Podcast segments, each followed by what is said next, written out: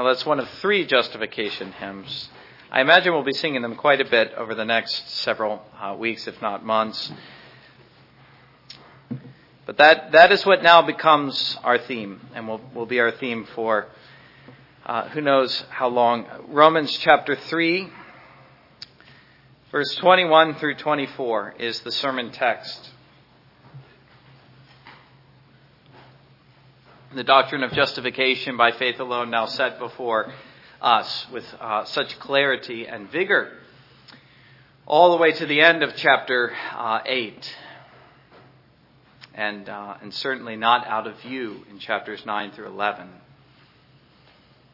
The apostle says, "But now," again, notice the contrast, "but now the righteousness of God, apart from the law, is revealed, being witnessed by the law and the prophets, even the righteousness of God through faith in Jesus Christ to all and on all who believe. For there is no difference, for all have sinned and fall short of the glory of God, being justified freely by his grace through the redemption that is in Christ Jesus." And you notice the sentence uh, is incomplete, but that, I think, is enough text for one uh, sermon. And let us pray together. Our Father in heaven, as we come now to this great subject, uh, a subject which was important to Paul. It's a subject that was important to the reformers, but it was important to the church fathers and really to the faithful in every age. Uh, God, we ask you that as this is now laid before the church, this church, uh, and, and, and just beginning today, but for many, many uh, months, we ask you that we would, uh, together with Paul and Luther and so many others, stand upon this rock and this doctrine and, and, and pray, O Holy Spirit, that you would enable through the preaching, in addition to the reading of your word, uh, uh, enable this doctrine to come forth with greater clarity and, and form in each of us a deep, abiding conviction about these things and clarity as well. For these things are always under attack, and we ask this in Jesus' name. Amen.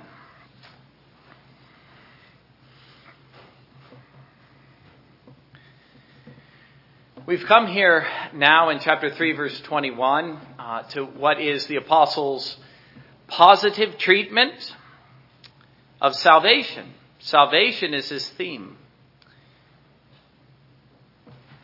Salvation was the theme which he stated early on in the book of Romans. In summary form, uh, he stated the gospel like this. Paul, a bondservant of Jesus Christ, called to be an apostle, separated to the gospel of God. That's chapter verse, uh, chapter one, verse one, verses three and four. This is his summary of the gospel concerning his son, Jesus Christ, our Lord, who was born of the seed of David according to the, to the flesh, and declared to be the Son of God with power according to the Spirit of holiness by the resurrection of the dead. Obviously, that's a positive statement of salvation and of the gospel. Uh, and then in his great summary statement, chapter one, verses sixteen through seventeen, "For I am not ashamed of the gospel of Christ," and then he tells us what it is. "For it, it is the power of God to salvation for everyone who believes, for the Jew first and also for the Greek, for in it the righteousness of God is revealed from faith to faith, as, as, as it is written, the just shall live by faith." And it is this gospel, as stated in those two places, chapter one, verses three and four, chapter one, verses sixteen and seventeen, that Paul tells us in verse fifteen that he is so eager to preach, and in verse fourteen of chapter one, that he's a debtor to all to preach. He is not ashamed, he's excited, he's eager. He's begun to state it, and yet, in spite of that eagerness, the apostle det- detains us for a period of time to tell us not about salvation, but what it was that made salvation necessary. And it's his fullest treatment of that particular subject. Chapter one, verse eighteen through chapter three, verse twenty. The fullest treatment, again, of the question, not what is salvation, we've arrived there at last, but what was it that made it necessary in the first place? In other words, what is the bad news that made the good news the good news? In the answer, he tells us in chapter one, verse eighteen, is the wrath of God, which is being revealed from heaven against all unrighteousness and ungodliness of men who suppress the truth in unrighteousness. This is terrible news. And, and he doesn't just state it in that one verse, but as we've seen, It is a lengthy treatment. The bad news has to do with this. The thing that makes salvation necessary is the presence of sin and rebellion. Man here is seen as a rebel, as a lawless rebel. And that encompasses not just the worst of humanity, but Paul is at pains to describe uh, the reality, the universal reality of sin and rebellion. This comprises the whole of humanity. The reality is, ever since Adam fell into sin, that man is opposed to God, and that God is as a result opposed to man. Man in this state is not considered as one who is righteous, that is, one who conforms to God's law and lives a life of holiness and uprightness, but he is regarded by God and by the Apostle Paul as one who is unrighteous and thus under the wrath of God and liable to judgment. Remember, the great reality that Paul places before us, especially in chapter two, is that each of us will give an account for the life that we lived in the flesh. And what will happen on that day? Or to use the language of chapter three, what will you say on that day? Beyond that, Paul, if you think of what he's been describing in the summary chapter one, verse eighteen through chapter three, verse twenty of the bad news, he is describing not the presence of a little sin, but he is describing the presence of an abundance of sin, as he'll later say in chapter five, sin abounding. That is something that was true in his own day. You can read the history and see it for yourself, what the Roman Empire was like in the first century, although you are immediately forced to conclude that things are no different today. If you look at the state of humanity today, especially through the lens of Scripture, you are forced to conclude that sin is abounding. But the fact is that it's always been true. Even in what were seemingly the better days and the better periods of history, sin has always abounded. And there are two ways Paul tells us that God has responded to this, or two ways that God has sought to deal with this. The first is what we have seen, the fact that he is revealing his wrath from heaven against man, that God is opposed to man, and that God is determined to punish him, both in this life and in the life to come. That's been the message of the Apostle Paul. But there is another side to this, and we come now to the other side to this, God's second response to the presence of sin and rebellion. God is not only revealing his wrath, but he's also revealing, Paul says, something more positive and something uh, which is more hopeful. Something that is ultimately able to save man from his own wrath. And so we see, again, that the big idea here becomes, beginning in verse twenty-one, and all the way to the end of chapter eight, or we could argue uh, to the end of chapter eleven, the big idea here becomes salvation. And salvation means being saved from the wrath of God. And so Paul here begins to explain God's way of salvation, God's way of saving man. But we must ask ourselves, since we are now dealing with Uh, what is four verses that are very rich and very dense. Uh, what are the main features of, of the salvation that Paul is describing? And there are four main features, or four things that we can say about this salvation. And the first thing that we can say, and this is what I've already been stressing as I read these two passages of Scripture, that salvation is presented in terms of a contrast. And really, it is always in Scripture, especially in the New Testament, presented in terms of a contrast. The gospel comes to us now with these two words, but now. Or if you look uh, very similarly in Ephesians, Paul says, but God. It's the same emphasis and the same effect. As though to say, in both instances, as bad as things appear, and indeed as bad as they are, there is, thank God, another side to this. Man is desperately wicked, and left to himself, we realize there is no way for him to escape the wrath of God. Yes, but Paul says, thank God, God has done something about it. Consider again the state of man in which these two words are uttered, or to which these two words are utter, uttered, but now. Man in a state of sin and rebellion. The world, it seems, is lost. And in reality, I think we can say, in, uh, in light of Romans chapter one, not only is it lost, but it's getting worse all the time. If you read the history of the world, if you read the history of the Bible up to the coming of Christ, this is what you will conclude. And what you will conclude, uh, the basis of that conclusion is that man, considered in himself, is hopeless. But that isn't the full picture. To make matters worse, we see that God is determined to punish sin. Absolutely. He will by no means clear the guilty. This is something we'll consider this evening from Exodus. God is too holy ever to overlook the presence of sin. He will punish it as surely as he reigns in heaven. Yes, but do you see what Paul conveys by these two simple words? In the midst of this reality and this realization, but now, he's saying, come to the other side.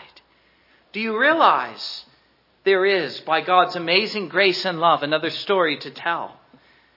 Now God has done something in addition to revealing his wrath. He's still revealing his wrath.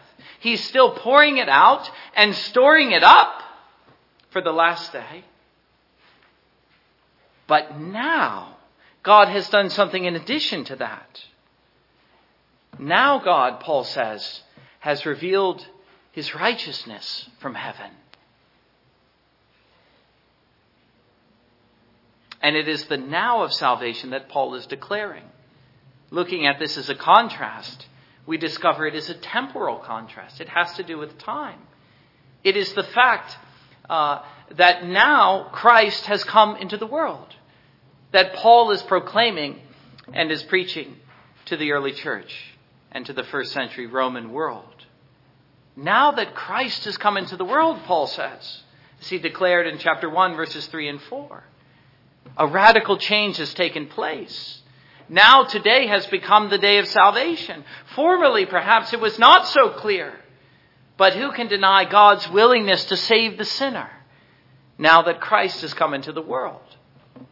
And so that's the first sense in which there is a contrast, but there's another sense in which uh, he is describing a contrast. And that is found in the words,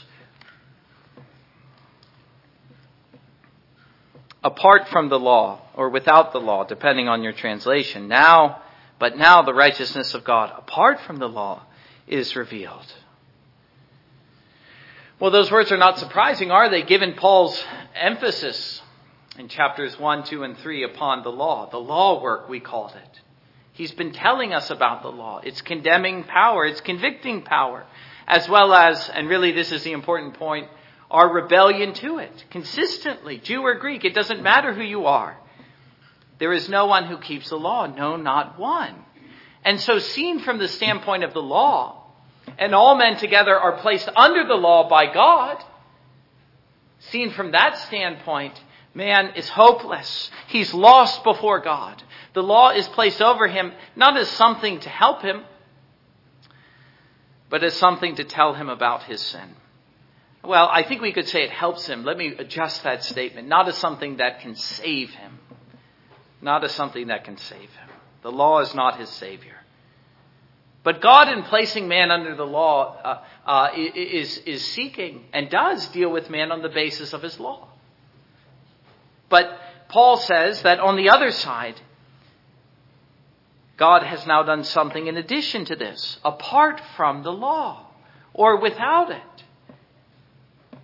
In other words, what Paul is telling us about here is God's way of dealing with man on another basis. Not dealing with man under the law, but bringing him into another realm and dealing with him on the basis of that. And uh, to preview what Paul will later say, that other thing, that other realm or that other basis by which God establishes his relationship to man and evaluates man and rewards or punishes him is grace. The other side to law is grace. Yes, Paul says there is a way to get out from under the law and to be brought into another realm, the realm of grace. And this is something that God does. And so that brings me to the second point or emphasis about salvation, and that is the fact that salvation here as ever is presented as God's work, not man's. This is not just a reformed emphasis. This is a biblical emphasis. Salvation is seen as the work of God, not of man, which is necessary if you have at all grasped what Paul has said in chapters one, verse eighteen through three twenty. If it has made any effect upon you, if you've listened to what the law has to say, and the law has silenced you in the presence of God, then you realize that man is unable to offer anything to God. Man is unable, that is, unable to contribute anything to his salvation. He is unable to offer a positive righteous, righteousness to God, even though that is precisely what God requires of him. And if that is the case, then the only conclusion, and thank God Paul is saying this is precisely what the truth is, is that God must act on behalf of man. God must intervene on his behalf to save and to redeem. Otherwise, there is no hope for man. But as part of this, there is another thing that Paul uh, stresses with respect to this being the work of God. And that is the fact that though, uh, although God is doing something new now, in contrast to what uh, he had done before, that is a statement from the standpoint of history, that now God is doing something radical and amazing. That doesn't mean that God, from the standpoint of his own plan and purpose, is doing anything new. But the reality, as Paul stresses, is that because this is the activity of God, that this is not just God responding to the sin of man. This isn't plan B. God had hoped to save man by the law, but now man having failed that, God steps in and says, all right, I'll try another way. What a diminished view of God you have if you think that's how he operates. But Paul reminds us here that in reality that this was the plan all along. That even under the law, that very law and the prophets witnessed to the way of righteousness that God would one day reveal in the coming of a new covenant. He says, apart from the law is revealed, being witnessed by the law and the prophets. That is the Old Testament scriptures. Paul is saying, always pointed, and they always anticipated this work of salvation. They never actually declared that salvation was by the law. Paul has already proved that. He'll prove it again in chapter four. They always anticipated the work of a Savior. Going all the way back to Genesis chapter three, verse fifteen. But what has God done? Well, Paul says, and he said it earlier too, that what God has done, the way in which he demonstrates his invincible power to save, is by the revelation of his own righteousness, the righteousness of God. But now the righteousness of God, apart from the law, is revealed. And it is this, again, which the law and the prophets, that is the Old Testament scriptures, witness to. And it is this that God has especially revealed now, his own righteousness. The righteousness of God, we read in chapter one, verse seventeen, the same thought is revealed. Uh, let, let me, uh, let me read it. It is revealed from faith to faith, as it is written, the just shall live by faith. So the thing that God has especially revealed now is his righteousness. But let me try to explain what that means. For God to reveal his righteousness is not merely for him to declare that I am righteous. That is God speaking, declaring to sinners in their lost estate that he is righteous and they are not. In other words, for him to reveal his own righteousness as an eternal attribute of deity. For if that is all that Paul meant, but now the righteousness of God is revealed apart from the law to sinners in their lost estate, if that's all he did, we might easily ask, how would that help us? And the answer is it couldn't. That would not help us. That wouldn't be a grace work. That would be a law work. It would be to leave the sinner where he is and to make things worse. It would be to highlight his sin, not to alleviate it. But that isn't what Paul is saying when he says the righteousness of God is revealed to us. In order to appreciate what he means then, we must appreciate the precise force of the word reveal. We understand what righteousness means, although I'll get back to that in a moment. But what does the word reveal in this particular case mean? Just as we asked the question in chapter one, verse seventeen, when he said the same thing. But now the righteousness of God, or, or he said, therefore, in it, the righteousness of God is revealed from faith to faith. Revealed in what sense? And here in three words, I think John Murray very helpfully summarizes the sense of what Paul is conveying here. And, and it is exactly in the sense that the wrath of God is being revealed. And uh, those three words are revealed in action. That is, brought actively to bear upon the sinfulness of man. We can appreciate the force of that with respect to the wrath of God. It isn't just that man is made aware of the wrath of God, but that uh, the wrath of God is brought to bear upon him in his sinfulness. And man comes to know that in his own experience. What he experiences is not just a knowledge of the wrath of God, but the, he experiences the wrath of God itself. It is exactly the same with respect to the righteousness that God is revealing on the other side of the equation. To reveal the righteousness of God to faith, Paul says, is for God to bring his own righteousness to bear upon the sinner in his sinfulness. God responding to the sinfulness of man, only uh, in, in opposition to wrath, now unto salvation. The righteousness of God brought to bear savingly upon the sinner, such that, again, brought into his experience, such that now the whole dynamic of the sinner's relation to God has changed in a radical way. It is no longer the wrath of God that determines the relationship between man and God. But it is the righteousness of God that determines the relationship between the sinner and his God. He no longer stands on the basis before God of his sin, but he stands before God on the basis of God's own righteousness revealed to him.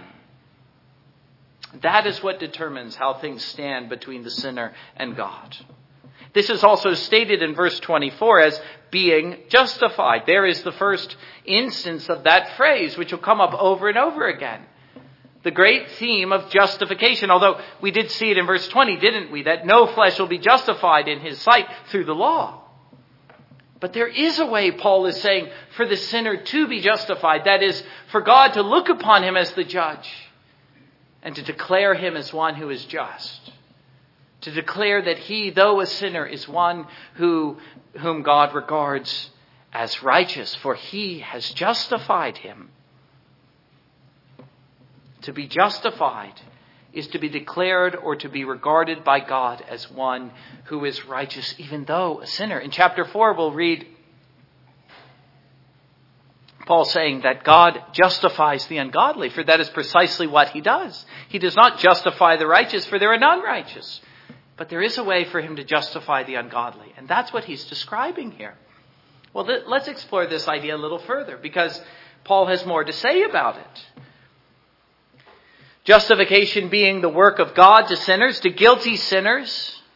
He tells us also that it is done freely and by his grace, as though to underscore precisely what we'll see this evening, that the grace and the mercy of God is, uh, is sovereign. The justification of sinners is not something that they earn. That is something that their own sin rules out. They could never, as sinners, deserve for God to justify them.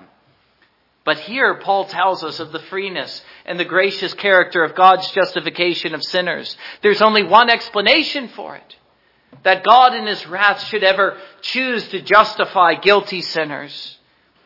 And that is that it arises solely from his own spontaneous love and grace and mercy, that he abounds in grace and compassion.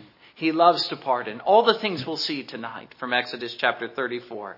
In other words, solely from the fact that he wanted to do it, and for no other reason, because this is what God is like. And salvation is thus seen to be, in using the word freely, it is seen to be a free gift. And the word grace, in addition to that, freely by his grace, underscores the fact that what God is offering to man is precisely the opposite of what he deserved. Not what he didn't deserve, but precisely when he deserved the opposite. When man deserved to be condemned as a guilty sinner, God justified him as one who was righteous. But here's the great question. Well, there's several great questions. There's a lot more to, to be said, in fact. But here's one of the great questions, I should say. How does God achieve this righteousness for man? And you see, Paul answers that too. It's not the case that, that God simply says, again, this would be to view the righteousness that is revealed as an attribute. I'm going to regard you as one who is righteous like me. That is not how Paul conceives of, uh, of justification as occurring in the courtroom of God. And the reason is because that would be for God to ignore man's sin. And that is something that even God can't do. He can't simply overlook it. And so the really important thing to see is the final phrase in verse twenty-four, through the redemption that is in Christ Jesus, being justified freely by his grace through the redemption that is in Christ Jesus. There is no phrase in all of these verses that is more important than that, beloved. It tells us everything that we need to know about the doctrine of justification, about, that is, God's way of saving sinners. Everything that Paul has said here about the righteousness of God that has been revealed, understanding what he means by that phrase, to sinners, has occurred as a result of what Jesus Christ, the Son of God, has done for us. Hearkening back to the, the, the language of chapter one, verses three and four, that he has been born, he's been brought into the world, he has been uh, raised unto the right hand of God through the power of the Holy Spirit. Jesus Christ is the one who has achieved the righteousness of God, to preview the language of Romans chapter five. He is the one who has paid for our sins on the cross. As we'll see in the next two verses, in fact, verses twenty-five and twenty-six, let me read them. Through the redemption that is in Christ Jesus, whom God set forth as a propitiation by his blood, through faith to demonstrate his righteousness, because in his forbearance, God had passed over the sins that were previously committed, and so on. He's referring to the cross and what Christ did there. And he's also the one, let me state it again, uh, going forward to chapter five. Who, unlike Adam, lived a life of perfect obedience and righteousness, so that by the obedience of the one, the many were counted righteous. Romans chapter five, verses eighteen and nineteen. And so the point is, all of that we'll see in the weeks to come. But the point is that the revelation, or, or the, the righteousness rather, that God is revealing to man as his salvation, as his justification, is the righteousness of Jesus Christ. The accomplished righteousness of Jesus Christ, the God-man, the Son of God, which again, he achieved by being born, by being made one like us. In his, uh, I don't know who used to speak this way. I, I want to say it was the Puritans. In his doing and dying on our behalf, all of his life and his death, and even his ongoing intercession in the presence of God. The revelation of the righteousness of Jesus Christ. That is the righteousness that is brought to bear savingly into the life of sinners for their salvation. And this in no way diminishes the freeness and the gracious character of salvation. It still comes to us as a gift, even though it is a price to be paid. Because it's something God does for us, not something we must do ourselves. The whole marvel of salvation, as John Murray says, is that if we were to be saved, there was a price to be paid. A ransom was required, for that is what the word redemption means. Through the redemption that is in Christ Jesus, through the ransom. But now Christ has paid it, and not we, for we could not. Christ has paid for our sins on the cross.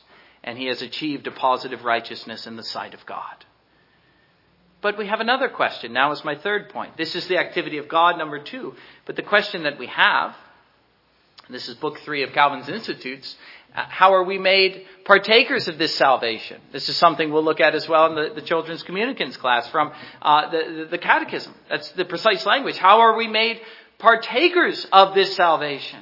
Now that Christ has accomplished it. In other words, how are we justified freely by his grace?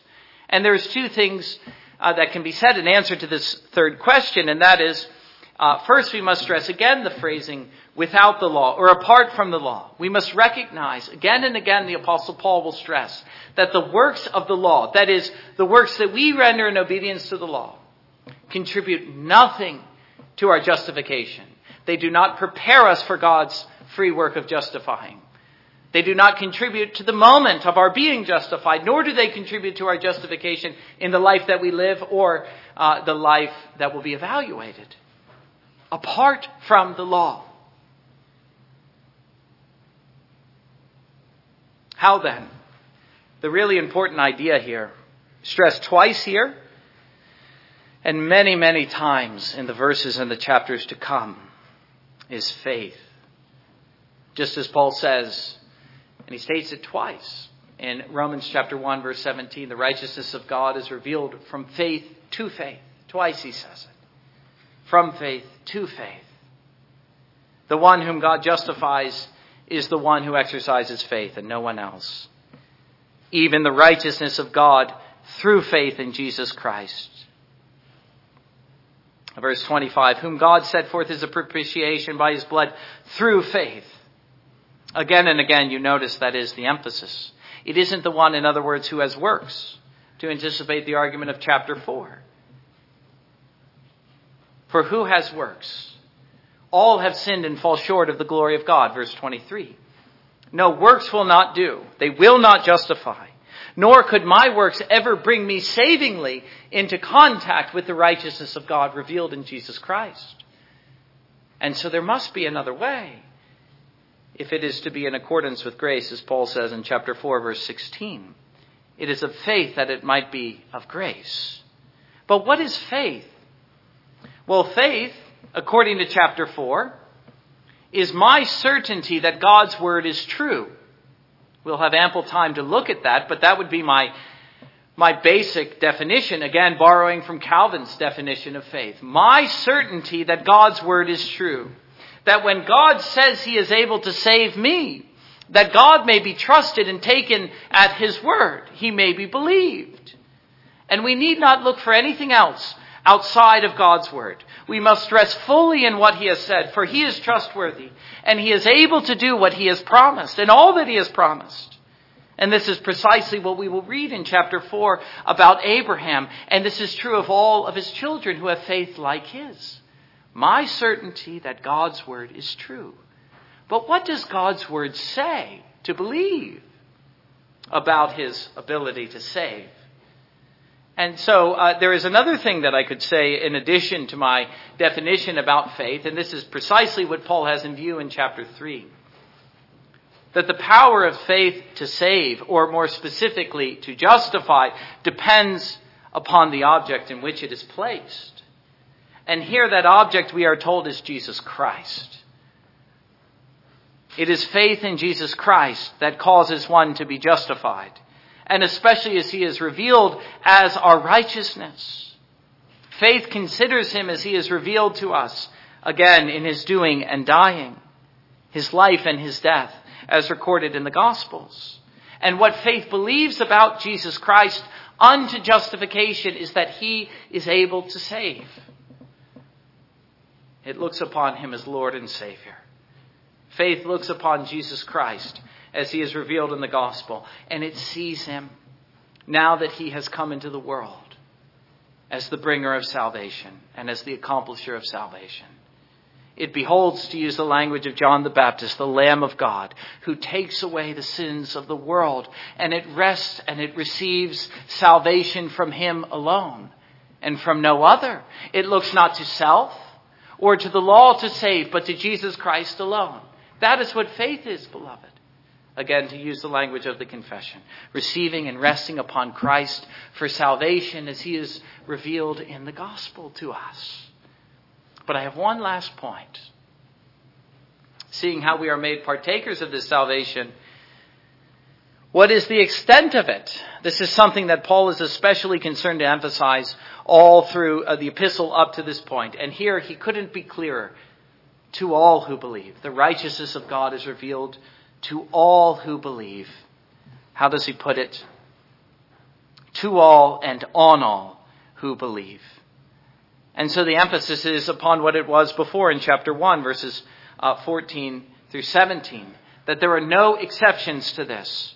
Not that all are saved, but insofar as all have sinned and fall short of the glory of God, ruling out any possibility that man could be saved on the basis of his works. There is only one way to save him.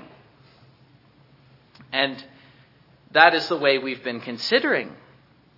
Paul's basic point is that all have fallen short. All have sinned. But in addition to that, he says, so all who exercise saving faith in Jesus Christ will be saved. There's no difference whatsoever. From the standpoint of faith and salvation, all men stand on, on the same exact ground. It doesn't matter what else is true of you. So long as you have faith, you will be saved. That is the universal law of the kingdom of God. There are no exclusions. There are no exceptions. You will be justified freely by his grace. And this, he says, the moment you believe, being justified, stated in the present. You see, Paul isn't saying you have to wait for this, that you have to wait uh, for this to be resolved or even revealed to you for the last day. He's saying it's true of you, and it's true of any of anyone, the exact moment you believe, being justified. To have faith is to be certain God has redeemed you by his Son. It is to have this righteousness revealed to you as your salvation. And nothing can ever take it away or change this, because it's something God has done for you. God now regards you, if you have faith, as one who is righteous in his Son, one who is just, because by faith you have been united to his Son, who is your righteousness and your life. He looks upon you now, and he considers always the work of his Son. And he sees in you one who has been redeemed from the fire and from the wrath, one whom Christ his Son has bled and died to save. One who is redeemed, he says, or justified rather, through the redemption that is in Christ Jesus by faith. And so as soon as you have faith in this gospel, the great issue between man and God is settled all at once, once and forever. All who believe this gospel, though they fall short, Paul says, are saved. And they are justified once for all. Here is the free gift of God, which faith alone can receive. The gift of salvation, which comes through the redemption that is in Jesus Christ, whom God, he says, and as we will consider next time, set forth as a propitiation by his blood through faith to demonstrate his righteousness, because in his forbearance God passed over the sins that were previously committed, to demonstrate at the present time his righteousness, that he might be just and the justifier of the one who has faith in Jesus. Amen. And let us now come to the table.